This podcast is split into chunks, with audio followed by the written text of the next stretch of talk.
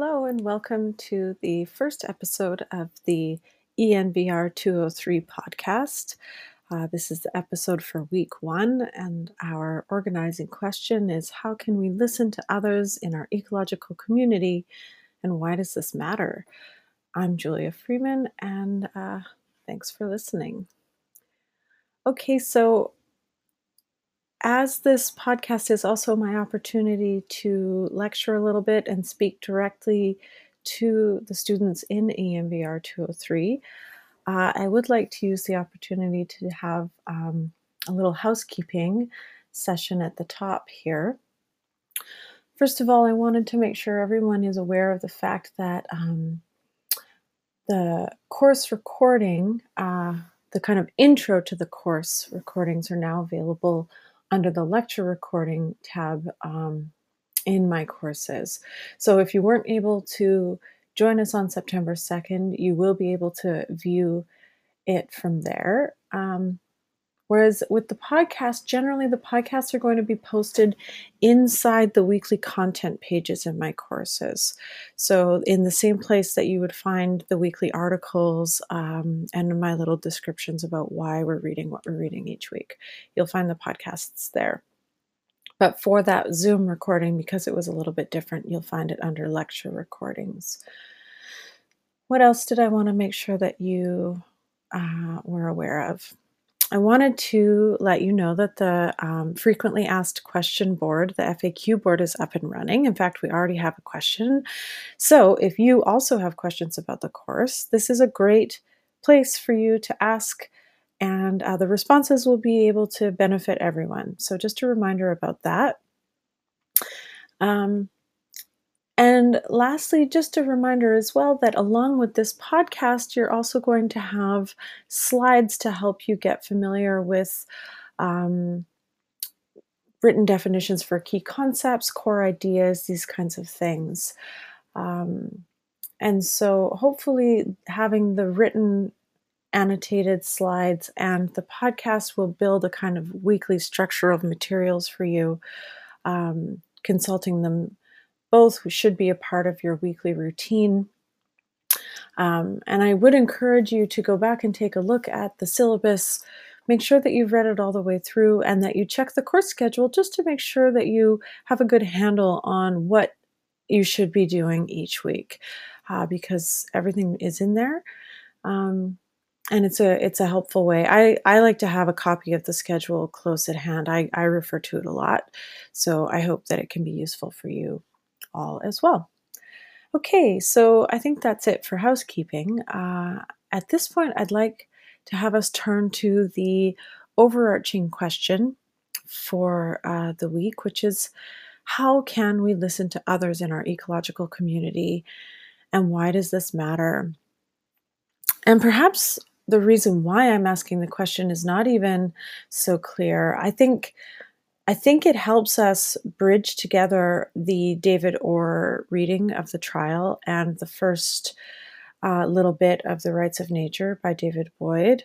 Um, and certainly this this question i mean you're listening to me right now and i think this question of how we listen and why does listening matter is going to set up many discussions for us uh, in the weeks ahead but i I think it can specifically help us think through the first few chapters that we've read for today. Now, how we can listen is um, a challenging question and maybe one that will be easier to unpack once we have a sense of why it matters. For me, um, I start at the the place where we remember, we recognize, we uh, acknowledge the horror of the fact that humans are causing a sixth extinction on this planet, killing 100 billion animals a year. Human actions are essentially erasing the colors of this diverse rainbow of life on the planet. Um, that matters. that matters. And it doesn't only matter because it benefits humanity to have diversity of life on the planet, which it does, uh, but one of the things that we're going to consider in this course is that there are, in fact, important ethical questions about the rights of these forms of life and what they deserve, what moral consideration should they be afforded. And in fact, until we become interested in them, not only in terms of their use value to us as humans, but in terms of their own right to exist, until we actually start to consider them, in other words, to listen to them, we will remain in these relationships of domination, of extractivism. Um, let me let me tell you a story to illustrate this uh, a little bit. Let's see if this can uh, help make the the connection more clear. I have a friend who is a um, geographer, critical geographer, uh, feminist scholar, and she she specializes in animal studies as well. And so she was at this conference. It was a Canadian conference focused on caribou. And typically, with academic conferences, what you see is um, all of the political scientists get together or all of the plant biologists get together and they have these kind of highly specialized conversations. Um, whereas the caribou conference was something different because you had ecologists geographers anthropologists wide range of disciplines uh, social science and natural science uh, interested because their work in one way or another touches uh, on caribou. You also had um, indigenous elders and other community members who were present because their livelihoods are connected to caribou uh, and they're deeply invested in the health and wellness of the caribou species in Canada. And they have, of course, um, deep expertise on uh, caribou migration patterns and, and behaviors. Uh, and so essentially everyone who cares about caribou uh, came to this conference. And so it was unusual in that sense in, in organizing by topic rather than by discipline and by having academics and non-academics. It was an interesting space. And uh, already my friend was enjoying this kind of rich mix of people and perspectives at the conference. But for her, the the really um, profoundly moving moment was at the end of the opening panel. There were several different experts who had spoken, kind of a long table. This was back when conferences would happen in person, of course, a couple of years ago now. And um, so there was a panel of people sitting all together at the front of the room, and they had each said their piece. Um, and the last to speak was a uh, in, indigenous elder. I'm not. I, am not sure that she told me his nation, so I, I can't recall that detail right now. Um, but in any case, what made such an impression on her was that she asked everyone to wonder for all of this great talk that they had had uh, what would the caribou think? What would the caribou say? And he actually went and pulled up a chair an empty chair to have it at the panel so that there would be a physical reminder to everyone as important policy decisions were made, as people got excited about research and new directions and insights, as the future of caribou in many ways in the country was being worked out, speculated upon, that we might actually remember to consider the caribou as an agent at that conference too, to listen to the caribou, to imagine it's what it would say in all of that conversation. So I think this is one way we can start to listen. Uh, by making space in, in that example, it's physical space by pulling up the chair. Uh, it can also be uh, kind of cognitive space where we allow ourselves to hold our attention for um, for perspectives we might not usually consider, and ask questions that don't usually center on our own interests quite so much, but rather imagine uh, centering the interests of others who are maybe not always afforded uh, a voice. Because the thing is that we know that business as usual is a disaster for life on earth. We have so much data about this. And so this course wants to invite you to think about how we think, to think about how we relate, to think about how we can transform the systems that we rely on so that they can go from being unjust and harmful to ethical and sustainable. So, in our listening, it becomes a way of shifting the whole conversation. Okay, so at this point, I think maybe we should drill down a little bit into uh, the first readings from the rights of nature. Uh, I'd like to begin by just pointing out what a remarkable fellow uh, David Boyd, the author of this book, is. He's currently serving as the UN Special Rapporteur on Human Rights and the Environment. Uh, and he's one of Canada's leading experts in environmental law and policy, actually. And he's an associate prof uh, of law, policy, and sustainability at the Institute for Resources, Environment, and Sustainability at UBC, uh, which is where I met him because we were actually in grad school there together at the same time. Uh, David Boyd has advised many governments from Canada to Sweden on environmental and constitutional issues. So he's um, got a lot of expertise um, at this intersection of law and environment. And so, in thinking about what he does in these early uh, readings,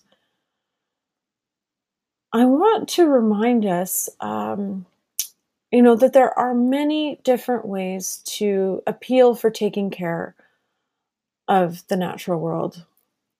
So we could say, for example, that humans have a right to a healthy environment. And uh, that's that seems like a legitimate claim to make, but we should be careful that it's the only claim that we make.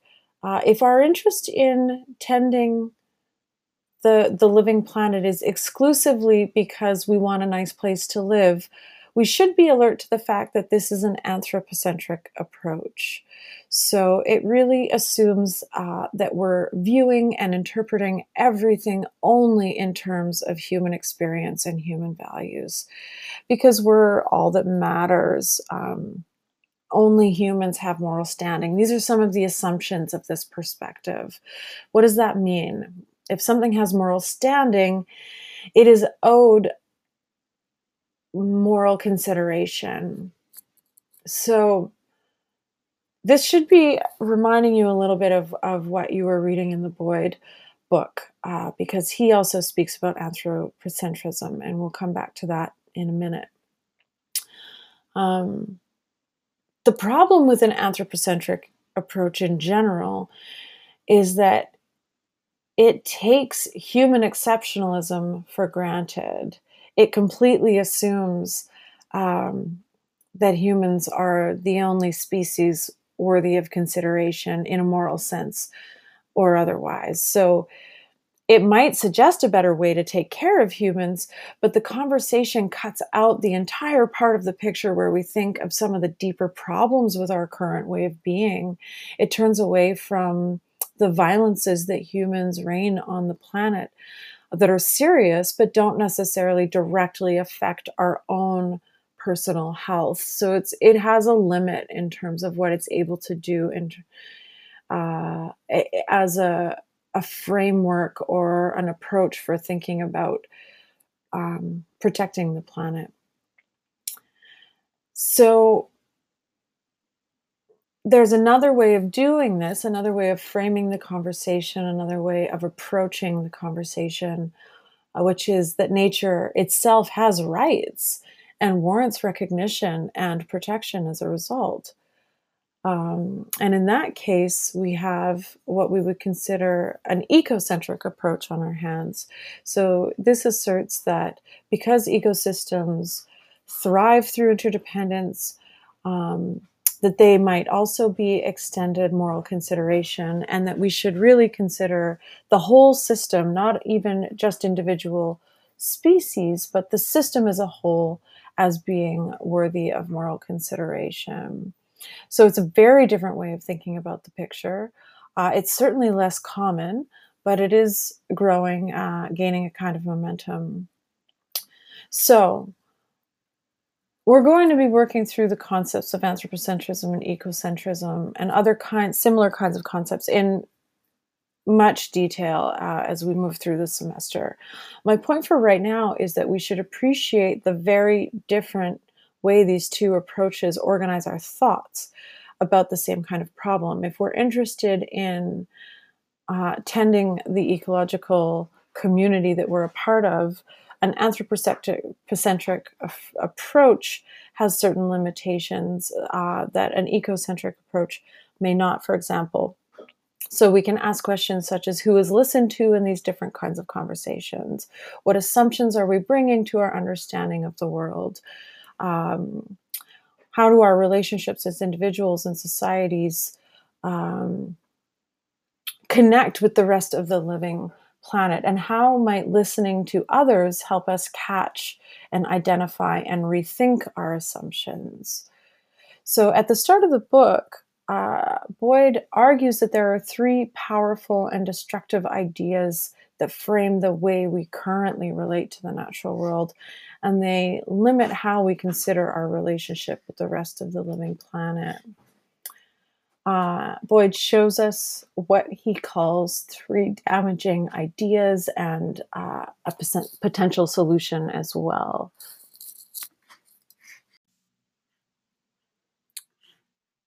So, the three damaging ideas in uh, the first chapter of Boyd are the following the idea that we're different from and superior to the rest of the natural world. So, this is a, an anthropocentric idea. Anthropocentrism or, derives from anthropos, which is um, Greek for human. So, it's this idea again that humans are somehow exceptional as a form of life on earth. Um, and it's one of the reasons that we are allowed to extract, allowed to harm, allowed to use without uh, concern. This is a, a, kind of justification. Um, so it's one dangerous idea. Another damaging idea is that everything in nature constitutes our property and we have the right to use it however we want. Now, when I say we think we're different from and superior to the natural uh, world, or we have the right to use nature however we want, these are not, are not everyone's ways of thinking, of course. And I'm sure that even as you listen to me, you're thinking about cultural groups around the world who have very different ways of understanding um, human rights and responsibilities uh, to the other forms of life on the planet. And you're right to to ask that question or to to make that point. Um, because it's true. The the we here, I want to put little scare quotes around it, and it's these are um, these are widespread um, ways of thinking, perhaps originally rooted in Western traditions uh, alongside others in certain parts of the globe, but are, they're not universal ways of thinking. Um, however, they are so prevalent globally now, and their consequences are so wide reaching that we can talk about them as um, as ubiquitous as three damaging ideas that really do affect all of life on Earth. Now, the third is that humans can and should pursue limitless economic growth. And of course, that this is, you know, the main priority for modern society. We really can't even imagine um, what we're here for if it's not pursuing economic growth in, in, in many ways. So, if these three ideas are what David Boyd thinks of as the source of our problems, certainly um, responsible for this uh, sixth extinction, climate change, uh, the, the most challenging ecological calamities that, that we're facing right now. He argues that the solution will be new rights, new responsibilities that transform our relationship with the natural world. And so, to my mind, until we're really ready to engage with the experiences of others, of the exploited, the extracted, the harmed, we won't actually be able to undo these very old, very damaging ideas.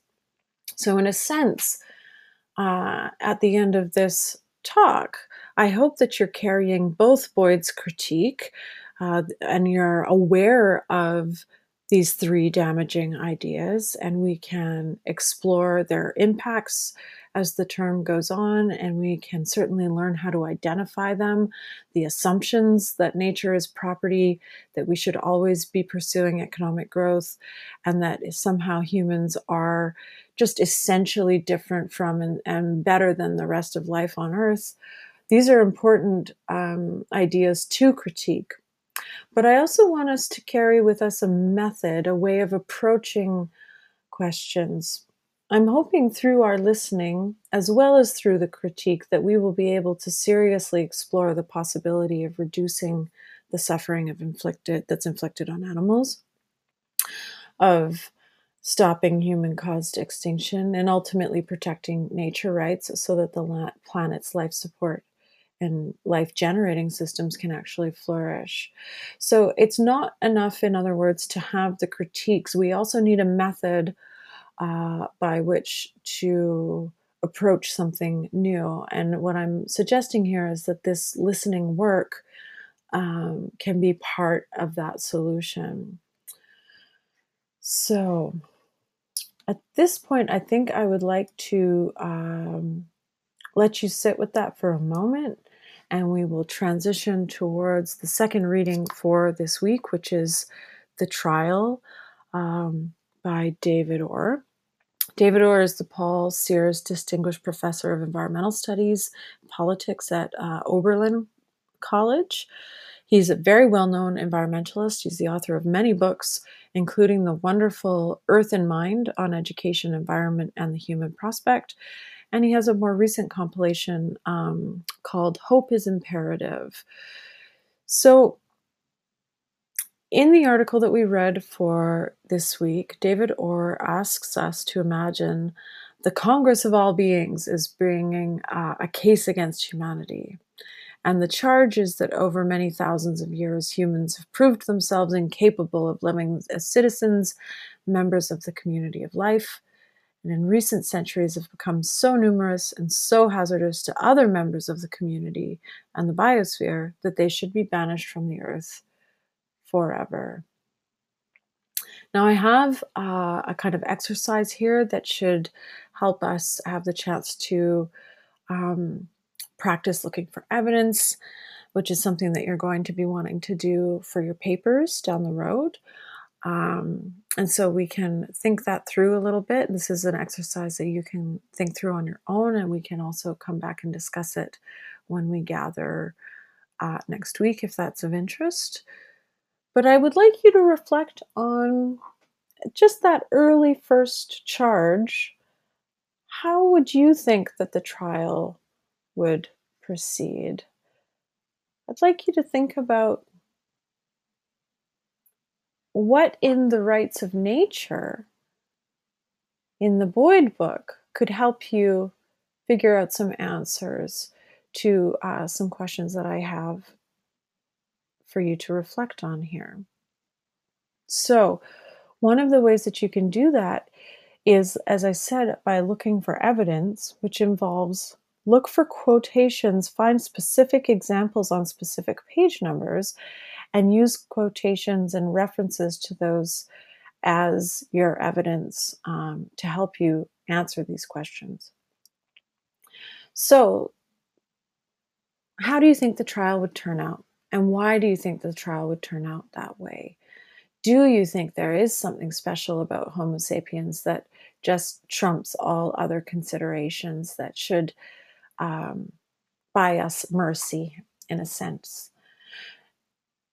Do you think that there's a better defense of humanity than one that's based on a promise to improve? So you'll remember in the article, uh, our lawyer makes that claim that we're getting better, we'll be better.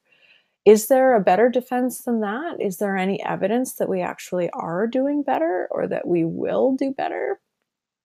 So you can think about that question as well. And finally, is there a kind of middle sentence between life and death? Under what kinds of terms could humankind receive something like a contingent life sentence or probation or something like that. So, running with the example of the trial that David Orr describes in the article, uh, you can think through these questions. They will also be written down for you in the um, annotated slides for this week. So they're there for you to, to be able to spend some time with and to think through. And I do encourage you to practice looking for evidence. So, again, looking to the Boyd chapter, see if you can find examples from the readings uh, that would help you support some of these claims. So that's everything for me this week. This is the end of the, the first podcast. Thanks for listening. And uh, I look forward to talking with you more soon. Take care.